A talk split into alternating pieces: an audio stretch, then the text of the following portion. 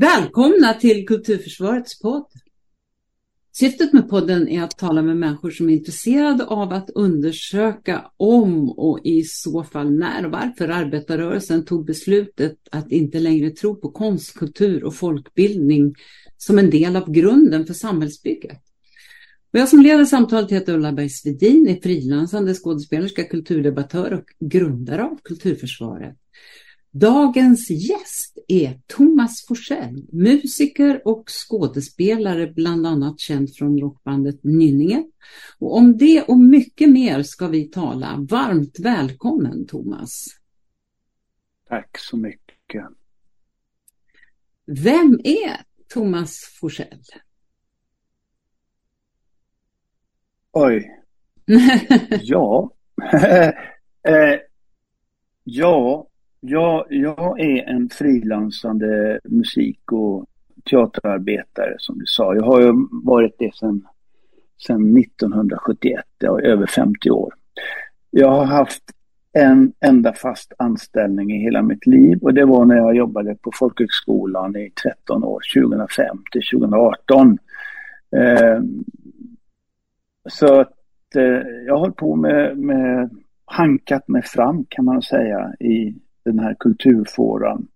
Och sen bor jag på landet. Jag tycker om att bo på landet. Jag har bott här nu i södra Kalmar län i 34 år. Så att jag är väl en landsortskille egentligen i botten. Fast jag tycker om att åka till storstan och gå i godisaffärerna och titta på teater och musik och så. Du växte upp i Eksjö? Ja, bland annat. Jag åkte runt väldigt mycket i mitt liv i och med att min pappa var författare och journalist och så. Så att, kan man säga att de där viktiga åren när man var från 10 upp till 16, då bodde jag i Eksjötrakten, och där fick jag ju, kan jag säga, det var ju den unga puberteten som växte fram där. Så där fick jag ju väldigt mycket som jag har med mig idag, tror jag. När det gäller musik, när det gäller konst och när det gäller vad man är i livet. På gott och ont. Mm. Du är ju politiskt engagerad också. Föddes det intresset även när du var ung, så att säga? Ja faktiskt. Vi var ett gäng där i Eksjö som var engagerade i liberal ungdom. Därför att på den tiden så var Liberal Ungdom en ganska progressiv förening. Och vi hade studiecirklar. Det var bland annat Håkan Jansson som sedermera blev kulturchef på Aftonbladet och var det 28 år. Det var Bosse Harringer, dokumentärfilmare som verkade i Göteborg. Och lite annat folk som vi träffades på Ljunggrens fik och hade studiecirklar om saker och ting, om knark, om atombomber och ja. Där började det hela, och det här var ju liksom under Vietnamkrigets början, så att där växte någon slags politisk engagemang och tankeverksamhet igång, tror jag, som sen fortsatte bara när jag flyttade till Göteborg och fortsatte umgås med mina vänner därifrån Eksjö som då hade flyttat dit. Just det. Du togs in på Vänersbergs folkhögskola redan som 16-åring och fick en tv-roll i en Bengt Bratt-serie som heter Friställd. Ja. Gick det? jag kom... Det funkar inte så bra för mig i Eksjö i skolan. Jag kom inte in på gymnasiet, hade för dåliga betyg, gick på yrkesskolans kontorskurs, satt där och lärde mig stenografi och engelsk affärsbokföring och sånt där. Så att jag tyckte inte det var speciellt roligt i livet, speciellt när man har börjat upptäcka världen på något sätt, va? Man har börjat lyssna på Zappa och lärt känna på vad som finns ute i världen på olika sätt. Så att jag fick hjälp av min syster att söka till folkhögskolan och kom in på dispens. Och på den tiden, det var IOGTs folkhögskola, det är det fortfarande i Vänersberg. Där fanns det en amatörteaterkväll en gång i veckan på måndagkvällar som Göran Stangert från Stadsteatern ledde. Och Göran och jag, han gillade mig på något sätt.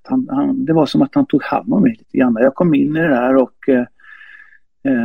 hjälpte till på den här amatörteatern. Och sen så när han jobbat mig på Stadsteatern som scenarbetare, för han förstod att jag var intresserad och att jag ville in till Göteborg, så han ordnade ett jobb så att jag kunde jobba som scenarbetare och även statist i några föreställningar bland annat. Det var Ralf Longbacka som satte upp en Brecht-pjäs, bland annat Timon från Aten, och sen var det en pjäs som hette Andorra. Just det. Och den vägen så kom jag väl i, det var tack vare Göran Stangert som jag kom in i det där. Och så ordnade han också en liten statistroll i tv-serien Friställd. Ja. Och sen så utbildade du dig på Skåras skolscen, gick en mimutbildning också och kom sedan till Göteborg och började i Teater 5, som var en fri grupp som, om jag förstått det rätt, var en parallell teater till Narren i Stockholm. Och den här frigruppen leddes av CO Evers och var uttalat politisk, och bland annat så gjorde ni en föreställning med medel från Kriminalvårdsstyrelsen som känns väldigt aktuell. Berätta. Ja, men det var ju så här att när jag jobbade på Stadsteatern, det var ju samtidigt parallellt med Kent Andersson och Lennart Hjulström och det gruppteaterprojektet som skedde på Stadsteatern. Då blev jag intresserad av, vad är det här för någonting? Kan man stå på scenen och framföra texter och i en musikalisk form? För det var ju någon form av musikteater som de jobbade med i Sandlådan och Hemmet. Så då blev jag lite så här taggad på, fan, man skulle söka till en teaterskola. Och så sökte jag till scenskolan först. Och jag sökte med en monolog som Sven Wollter hade i Sandlådan. Den hette Okej, morsan, okej. Men det var första gången jag sökte. Jag var alldeles för nervös och hade alldeles för högt tempo. Så att jag lärde mig kanske att jag skulle då ta ner tempot för det första. Och så fick jag göra, så sökte jag till Skara och hade samma grejer med mig. Jag hade den monologen och hade en monolog av Arnold Wesker. Och där kom jag in på Skåras skolscen och gick ett år. Och Skåras skolscen är ju då en liten teaterskola som ligger i en liten stad på Västgötaslätten med 10 000 invånare. Så vi 18 som kom in där, vi hade ju ingenting annat att göra än att umgås från klockan 8 på morgonen till 10 på kvällen. Mm. Och det var en otroligt lärorik resa att få umgås med människor i samma ålder som man var då, mellan 17, 18, 19, 20 år. Och få lära sig om teater, få lära sig om hur det är att jobba kollektivt, få lära sig om en gruppdynamik och få testa på scen sig själv och tillsammans med andra. Det var liksom en fantastiskt bra skola, tyckte jag. Och i Skara hade vi en lärare som hette Britta Holm som var danslärare. Och hon var lite grann inne på pantomim som var en ny företeelse i Sverige på den tiden. Det här var 1969. Jag gick 69-70. Och mimkonsten var ju då ganska okänd i Sverige. Så att skolan hade kontakter med en tjeckisk ensemble som hette Fjalka, som kom från en teater i Prag som hette Djuvalodna Sabradli, som betyder teatern på balustraden. Och Fjalka, hans ensemble, var i Skara en vecka och hade ett mimseminarium för skådespelare från hela landet. Och det kom folk ifrån fria grupper, från institutionsteatrar, jag vet modellteatern var där med Anders Järleby och Lasse Rudolfsson. Det var en otrolig sensation att man hade en mimseminarium i Lilla Skara. Och hur det nu blev, vi åkte ner till Prag på skolresa och gästspelade även på Fjalkas teater, så blev jag lite intresserad av det scenuttrycket, att kunna vara på scen och inte använda, hålla käften liksom.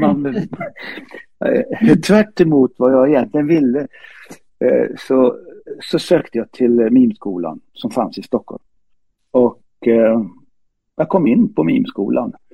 Och problemet var att Mimskolan, mimutbildningen, och det var en 3-årig utbildning, det fanns inga lärare i Stockholm, så att de skickade oss till Paris och vi gick där ett halvår hos Marcel Marceau, som är en legend inom mimkonsten, en fantastisk konstnär men halvdassig pedagog. Och när vi kom tillbaka från Paris så fanns det fortfarande inga lärare i Sverige. Det var jag tror det var Thomas Bolme som blev mimlärare, och det kändes liksom, nej, det var inte riktigt den här utbildningen jag ville ha, så jag hoppade av där tillsammans med någon annan i klassen och kom tillbaka till Göteborg. Mm. Och då fick jag veta att Teater 5 behövde en skådespelare, eller Teater 5 fick veta jag att jag hade hoppat av. Och då frågade de mig om jag ville gå med, och då tyckte jag det, kanon, det är precis det jag vill göra. Och Teater 5, som leddes av CO Evers, har ju sina rötter i en avantgardistisk scenform som under flera år på 60-talet kanske stått för den mest progressiva teaterformen, och i någon slags Grotowski-tradition på ett sätt. Så att det var jättespännande att komma till en fri grupp som ville bryta väggarna mellan publik och scen och göra de experimenten som man gjorde. Och den första pjäsen som jag kom med i, den hette Förhöret i Havanna, som var ett fiktivt förhör som hade sänts i kubansk tv efter Grisbuktsinvasionen. Och då var det ett förhör med 6 fångar, och jag var 2 stycken av de här fångarna. Så det var tvärtom mimutbildning, som var det väldigt mycket text i den, och väldigt intellektuell föreställning, för det handlar om att visa hur resonerar man. Mm. Hur resonerar de här exilkubanerna som oftast kom från en överklass? Hur resonerar de när de skulle komma tillbaka och så att säga befria Kuba från Castro? Och vad tänkte de när de så att säga förlorade det här, när de slogs ner och så vidare? Det var en skitspännande föreställning. Och sen efter det så gjorde vi en föreställning som hette Sherlock Holmes. Och den handlar egentligen om fångvården i Sverige, om kriminalitet. Varför finns det kriminalitet? Det var nämligen så att i pjäsen då som skrevs av CO, så hade Sherlock Holmes tagit livet av brottets härskare, professor Moriarty. Mm. Professor Moriarty, som stod bakom all kriminalitet, han fanns inte längre. Ändå fortsatte brottsligheten. Och Sherlock Holmes, han blev totalt förvirrad och schizofren och visste inte hur han skulle göra för att förstå det här. Ekvationen gick inte ihop. Och då bestämde han sig för att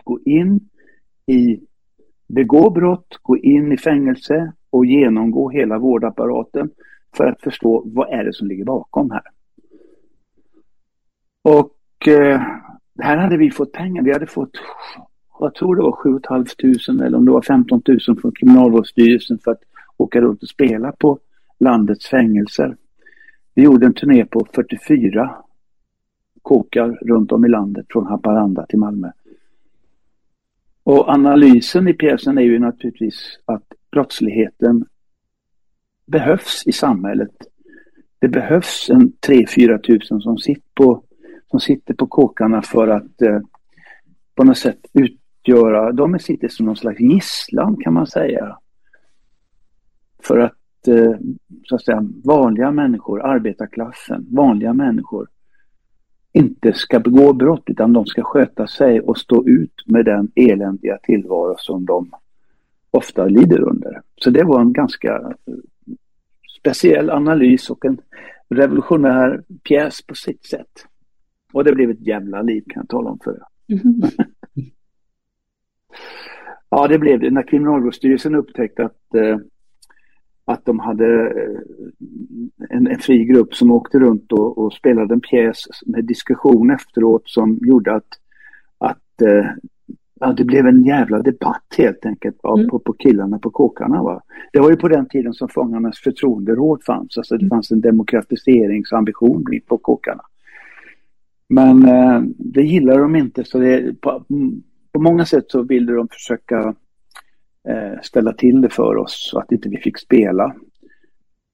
Vi hade Lasse Strömstedt med oss som precis hade kommit ut från fängelset. Han var frigiven och hade haft en föreläsning för oss, och vi tyckte om honom så mycket så han kom med som scenarbetare. Honom försökte de stoppa på flera fängelser, och de beskyllde oss för att vi skulle smuggla bågfilar in på fängelset, och jag vet att de sista föreställningarna vi spelade på Kumla i 2 föreställningar, och den första föreställningen då som slutade med en jävla diskussion efteråt i den här salen,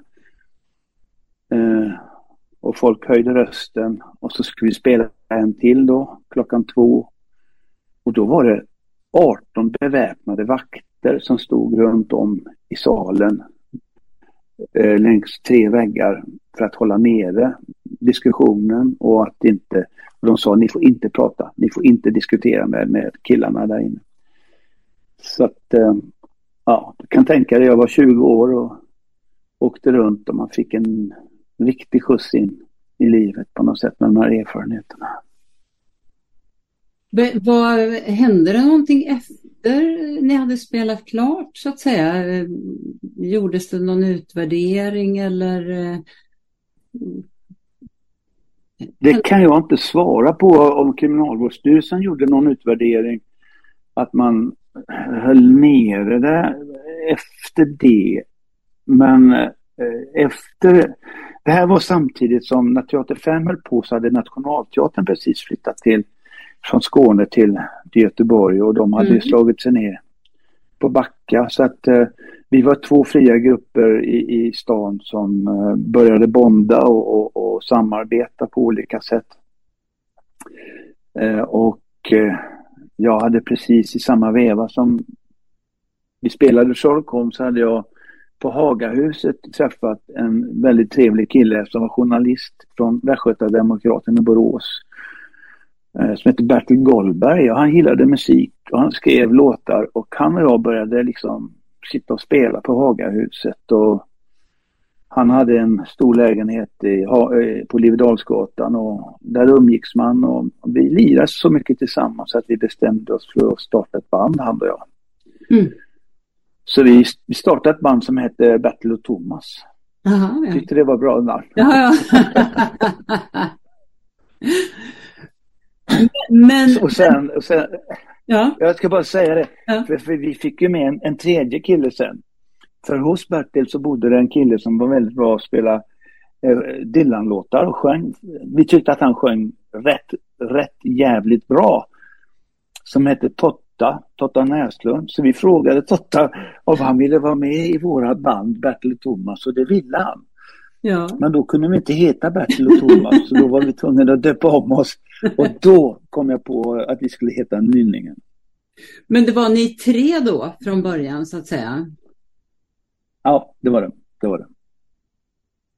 Okej, så att ni hette inte Nynningen förrän ni 3 hade, så att säga, förrän det var ni 3?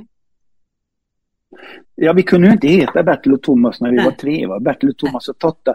Det var lite grann Crosby, Stills och Nash. Vi tyckte, vad fan, Bertil, Tomas och Totta, vilken jäkla tur att inte vi kallade oss det, för då hade ju inte Nynningen funnits idag. Nej. Så varken Totta eller Bertil är med. Nej, just det. Men var det alltså innan du flyttade till Norrbotten? Oh ja. Ja, det här var redan 71 som vi träffades, och vi satt på Hagahuset, musikverkstan, och spelade in ett band.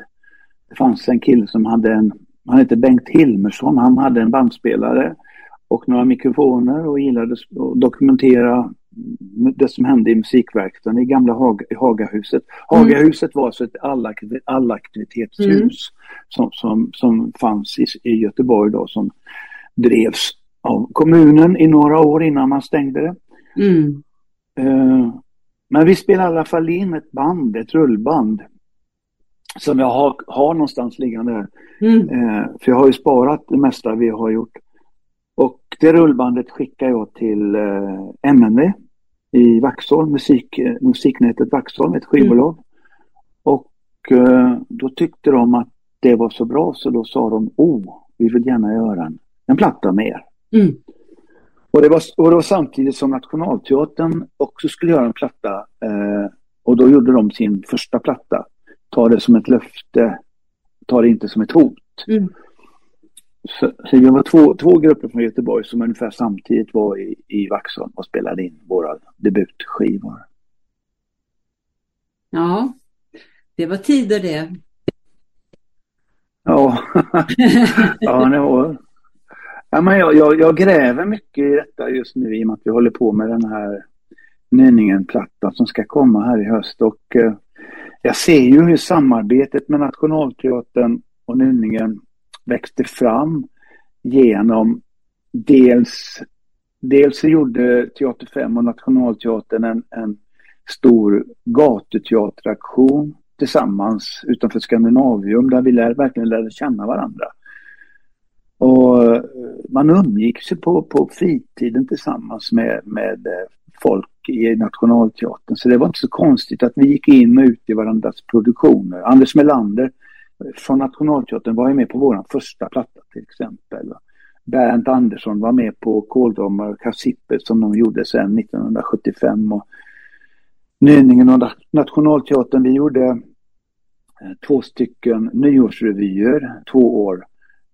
73, 74, 74, 75 på en klubb i Göteborg.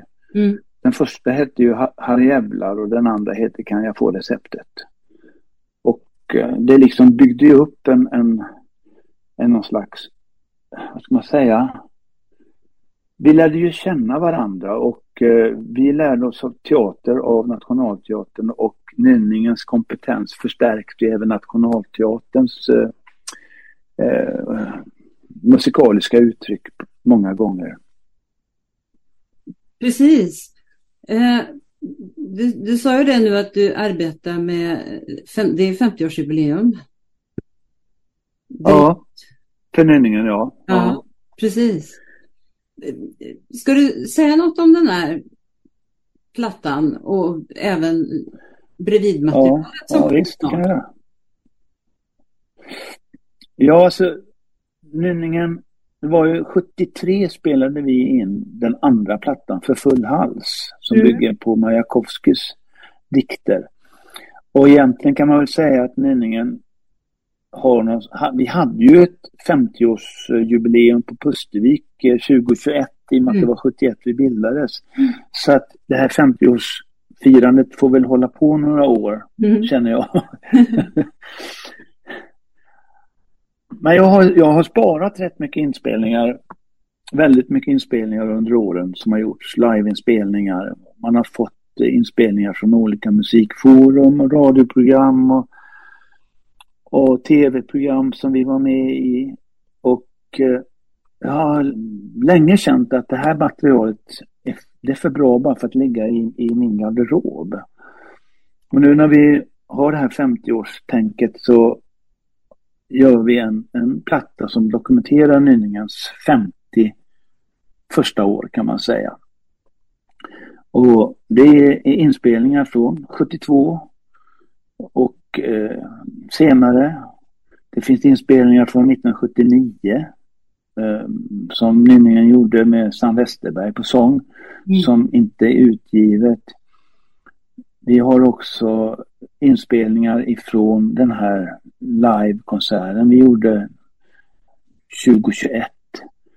Där delar av den första Nynningen med Christer Öhman som sångare, det medverkade. Så att det finns ett stort material och det har varit ett jättekul att hålla på med det. Jag är inne på slutet med det nu, men jag har också fått välja bort väldigt mycket. Men det kommer bli en kanonskiva och så blir det ett texthäfte med en booklet på 12 sidor som beskriver Nynningens historia. Och det kommer vara fotografier från till exempel Bosse Harringer och en tjej som heter Elinor Johansson som bor uppe i Norrland som har plåtat. Och det kommer vara Nina Bondesson är med och med en illustration, och en konstnär som heter Lena Selander är med. Mm. Och till och med CO Evers är med, och han har skrivit en liten text idag som beskriver de här 50 åren. Det ska bli jättekul. Ja, det är väldigt spännande. Men hur många medlemmar har det varit i Nynningen genom åren? Ja, kanske på den här plattan kanske det är 20-tal namn tror jag som medverkar. Mm. Men vi började ju som en duo, sen blev vi en trio, sen blev vi 5 personer som åkte runt och spelade Majakovski när Bengan Blomgren och Dennis Lund från Älgarnas trädgård kom med, och sen kom Bernt Andersson med. Mm. Och sen så flyttade jag till Småland till ett kollektiv en period, och då kom Nicke Ström med. Och sen flyttade jag tillbaka, så var både Nicke och jag med, så en tag var väl 7-8 pers där. Och sen runt 76 när jag började spela med Thomas Wiehe, då var det 5 personer som var med, när Bertil Goldberg, Sam Westerberg, Jimmy Mikael Gyllenstig och vem var den 5:e? Ja, det har jag glömt bort. Då höll de på ett tag, och sen gjordes ju tältprojektet, då var det ju jättemånga människor med i det kollektivet. Och sen blev det Sam Westerberg, Jimmy Olsson, Nils Nordin, Bernt Andersson och Bertil. Mm. Och så höll bandet på så fram till 1980. Mm. Och då slutade bandet, för då hände det mycket. Björn Avselius, Globetrotters turnerade, Tottas Bluesband hade funnits några år. Nationalteaterns rockorkester bildades strax efteråt. Mm. Så att hela konceptet med Nynningen, det tog slut 1980. Mm. Så det dröjde det 36 år till 2016 då vi tog upp det igen. Och nu har vi då hållit på i 6 år och gjort kanske 200 konserter runt om i landet, och vi har gjort 3 album, och det här blir vårt 4:e album sedan 2016. Mm. Ja, det är fantastiskt. Ska vi backa tillbaka lite och tala om Norrbotten? För du flyttade ju till Norrbotten och drog igång en hel del där också, både teater och musikverksamheter, och startade din radiokarriär där. Var det så att Norrbotten också var ett slags centrum för proggen på 70-talet? Ja, det kan man nog säga på ett sätt. Det var väldigt starkt musikliv i Luleå då. Och vi hade ju turnerat med Nynningen uppåt Norrland och kommit till Norrbotten, upp till både Luleå och Kiruna på 73 redan, och blivit väldigt förtjusta i människor där uppe. Musikforum som fanns, 1000 toner i Luleå, och även i Kiruna fanns det musikforum, och Umeå också.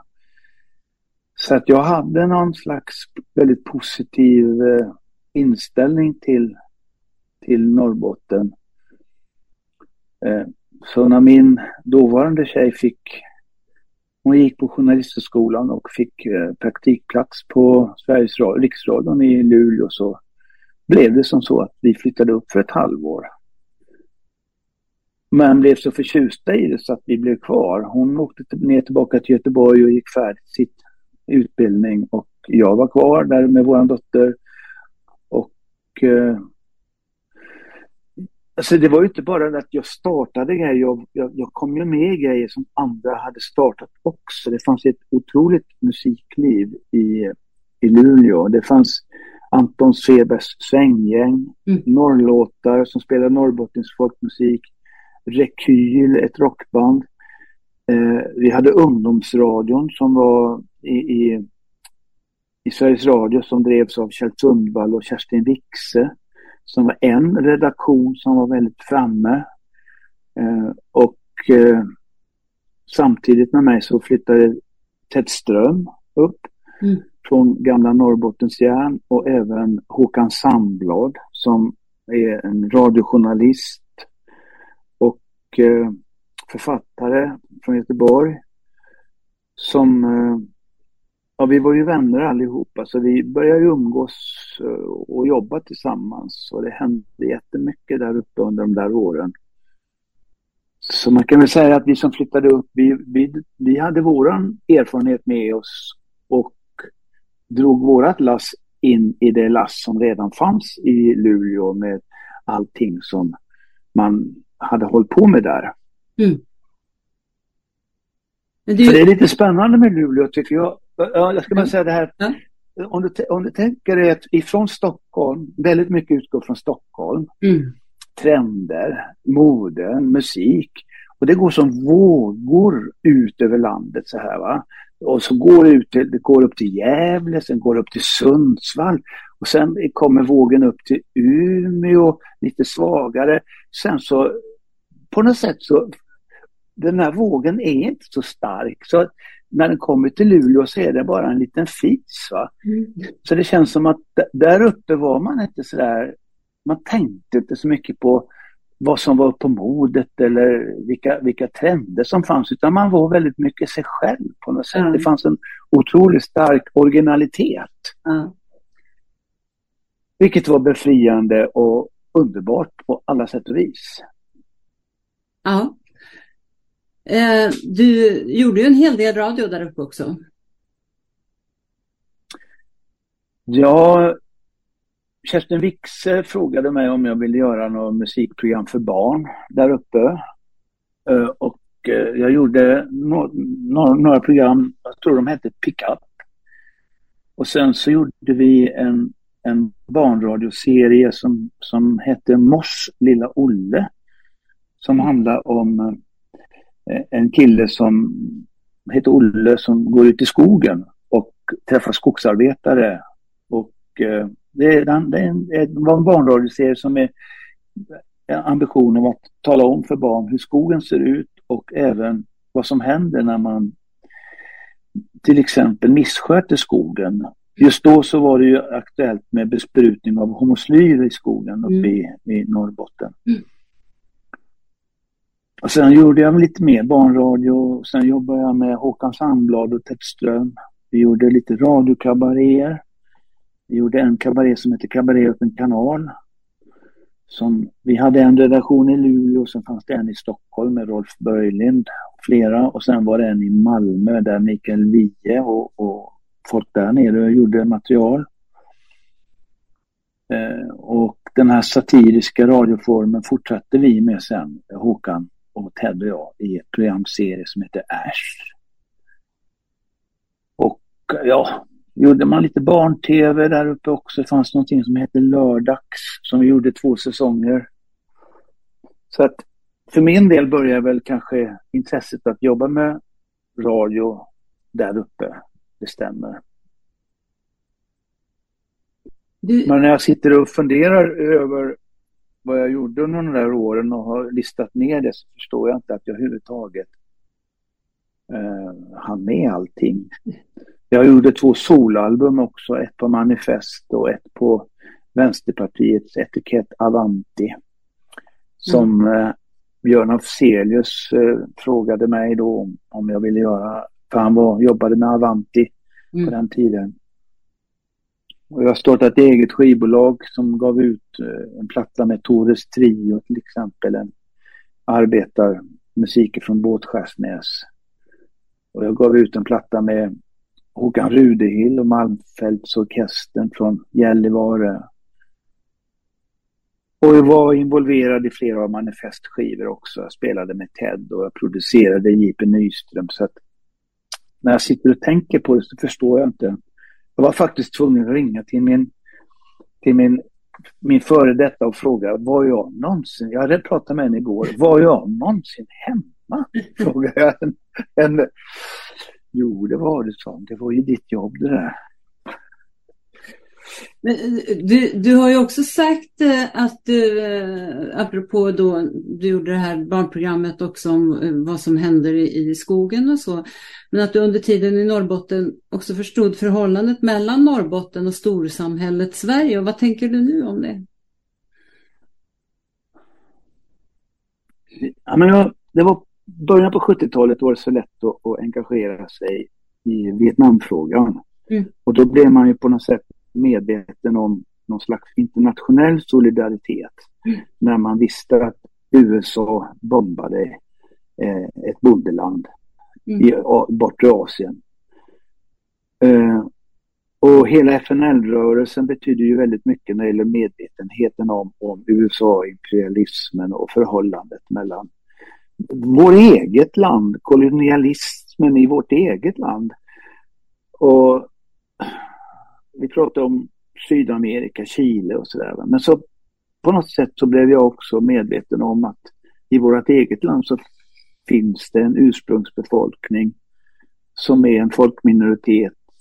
Den samiska befolkningen som har utstått otroligt mycket från storsamhället under, ja, sedan Axel Oxelstiernas tid. Mm. När man plötsligt började roffa åt sig av skogen och malmen. Och sen har man börjat ta älvarna och nu är det ju då gruvdriften som tränger undan den samiska näringen och hotar en ursprungskultur.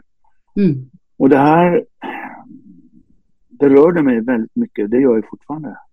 Men det berörde mig så mycket att jag läste jättemycket om samerna. Jag läste Samefolk i tidningen, jag läste om samernas historia, jag läste statens offentliga utredning om samerna, jag läste samisk litteratur och lite, bara för att jag vet inte om det fanns någon romantik men i det, kanske något, men framförallt en jävla medvetenhet om vilka övergrepp som storsamhället Sverige har gjort mot den samiska folket i århundraden.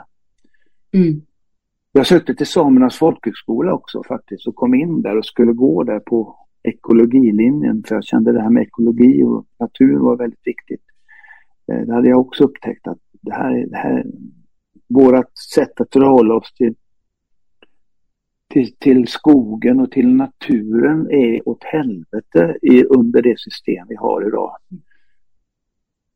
Så att det var sådana saker som hjälpte till att driva mig upp dit. Och sen när man väl kommer upp dit och pratar med folk som jobbar med sådana här frågor på länsstyrelsen eller journalister eller kulturarbetare, och man förstår att det är fruktansvärt orättvist förhållningssätt mellan storsamhället, då menar jag alltså södra Sverige framförallt och Norrland.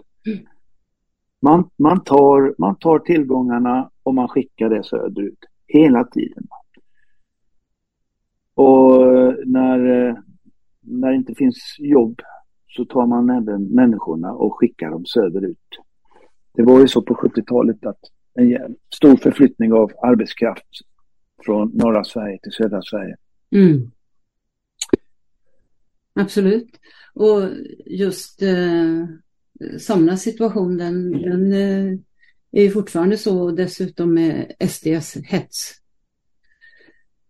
och påståenden att samer inte skulle vara svenskar. Det är fruktansvärt obehagligt. Absolut. Jag tänkte att vi skulle återgå till det du talade om förut, att ni gjorde ju plattor med Majakovski-material. Mm. Du har ju också sagt att du inspirerades av storheter som rockikonen Frank Zappa och då den ryske diktaren Vladimir Majakovski. Vad var det som inspirerade dig hos de här, till synes i alla fall, ganska olika herrarna? Det var att de bröt gränser, tror jag. Alltså, Zappa började jag lyssna på när jag var 16 år. Mm. Och jag tyckte att jag tycker fortfarande väldigt mycket om honom. Jag tycker han är 1900-talets största kompositör. Mm. Han prövade så mycket i sin verksamhet. Han gick ju bort 93, men under de 53 år han levde så prövade han ju så fruktansvärt mycket olika stilar och vågade göra saker, avantgardistiska kompositioner, rockoperor, rocklåtar, kabarématerial, danser, dansmusik, alltså ballettmusik. Mm. Han har varit en ledstjärna i alla år för mig. Jag har faktiskt träffat honom 3 gånger också. Ja, berätta. Ja, vi satt på hans hotellrum 1974 i Göteborg i 2 timmar. Han och jag och Gunnar Relin, en journalist från GT. Just det. Och vi pratade om kultur, vi pratade om hans musik, men vi pratade även om Edgar Varese, en kompositör som har påverkat Frank Zappa mycket, och vi pratade om en hel del om monsterfilmer faktiskt. För Zappa var väldigt förtjust i monsterfilmer, och jag berättade att jag såg en film i Paris när jag var där på utbildning. Så fanns det en biograf i Latin Quartier där vi bodde som bara visade monsterfilmer. Så där var vi ibland och såg bland annat en film som heter The Freaks heter den, och det var Zappas favoritfilm också, så den enades vi om faktiskt att den var jävligt bra.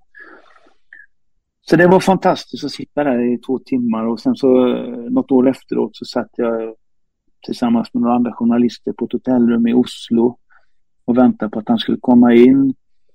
Och när han kommer in, det första han gör det är att titta på mig och säga tjenare, säger han.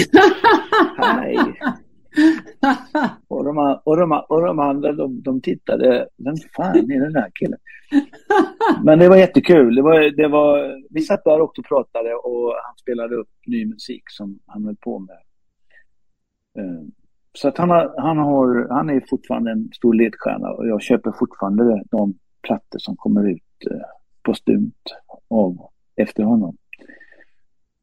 Och jag tror att Zappa var också liksom någonting som Bertil Goldberg var intresserad av, för att det fanns en humor i Zappas musik.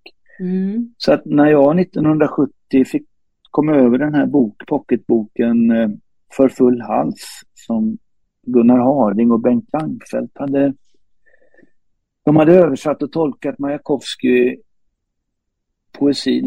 poesi och gett ut den här boken på ett svenskt förlag, då fick jag tag i den och visade Bertil och sa, det här är fantastiska, vilka metaforer, vilka bilder, vilken rytm det är i hans poesi.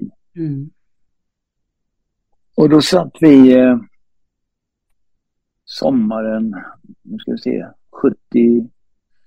sommaren 72 var det väl, satt vi och komponerade låtarna som blev våran platta För full hals. Mm.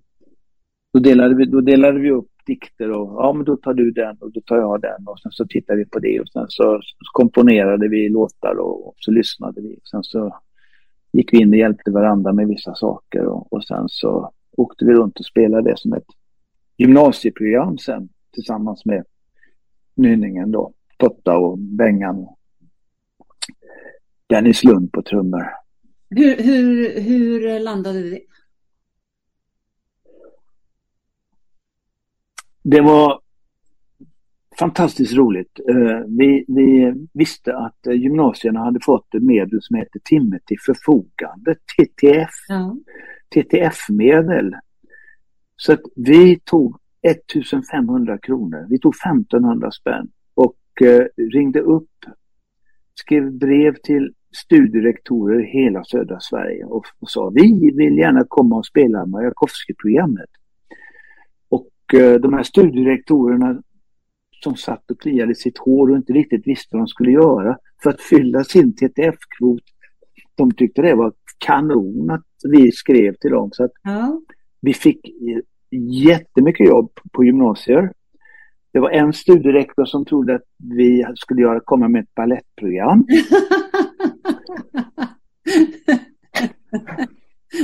Du vet, jag tror att han hade blandat ihop Majakovski och Tchaikovsky. Ja, jag tänkte det. Vad roligt. Men det är ju, Majakovski är ju syrran och Tchaikovsky är ju brorsan.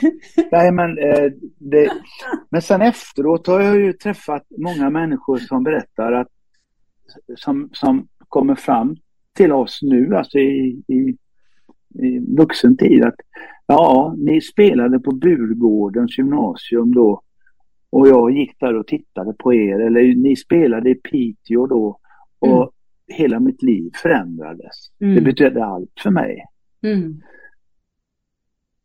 Så att det utfallet har ju varit fantastiskt bra och kanon att få den responsen så här efteråt, att någonting man gjorde för 40 år sedan faktiskt betydde så mycket för folk, va? Hade ni också samtal efteråt på något sätt eller så? Alltså, pratade ni med ungdomar? Nej, det gjorde vi inte. Det fanns inte tid till det. Det var ju ofta att man gjorde 2 shower. Man gjorde 50 minuter och sen så var det ut med en publik och så kom in i nästa publik och sen så gjorde man den till. Det är mycket möjligt att man spontant pratade med folk, men det var ingen diskussion efter föreställningen. Utan den föreställningen byggde på att jag läste ur Majakovskis självbiografi och Bertil, jag var, kan man säga, Majakovski och Bertil hade olika historiska omkringfakta kring det hela och Totta sjöng de här dikterna som då vi spelade tillsammans. Det var en berättande rockkonsert som vi kom med, helt enkelt. Vilken grej alltså. Och det är ju lite grann den form som vi fortfarande har faktiskt nu när vi jobbar med Kent Andersson och så här, att det är ett berättande musikprogram där med rock i botten. Det är väl så som vi fortsätter med, tror jag. Ja, och eftersom vi har så väldigt mycket att prata om, du och jag, Tomas, så får vi avsluta första delen där, och jag säger tack så väldigt mycket och så hörs vi igen i del 2. Tack, Tomas. Tack ska du ha. Hej. Hej. Och tack för att ni lyssnade, och den som vill veta mer om Kulturförsvaret och om kommande poddar kan gå in på kulturförsvaret.se, och poddarna hittar ni på sidan och där poddar finns. Om ni vill gå med i vår Facebookgrupp så är det bara att gå in och ansöka om medlemskap. Gruppen är öppen för alla som är intresserade av konst och kultur och som tycker att det är viktigt att konst och kultur och fri press och media diskuteras på samma villkor som andra politikområden. Tack och på återhörande.